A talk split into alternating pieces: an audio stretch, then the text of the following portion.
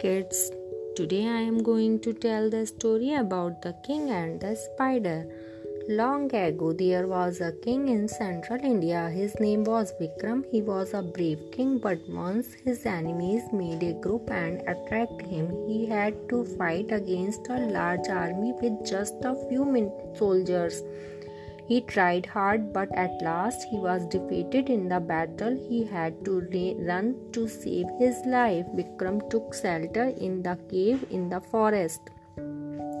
He was very sad but depressed. He had lost his courage to face his enemy. He was sitting hidden in the cave when the king was gazing at the ceiling of the cave. An interesting scene captured his attention. A small spider was trying to weave across the cave ceiling. As the spider crawled up, a thread of the web broke and the spider fell down. But the spider did not give up.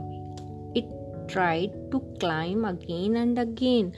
Finally, the spider successfully climbed up and completed the way. Vikram began to think, if a small spider can face its failure so bravely, why should I not try again? I will try with all might till I win. This thought gave great strength to the defeated king.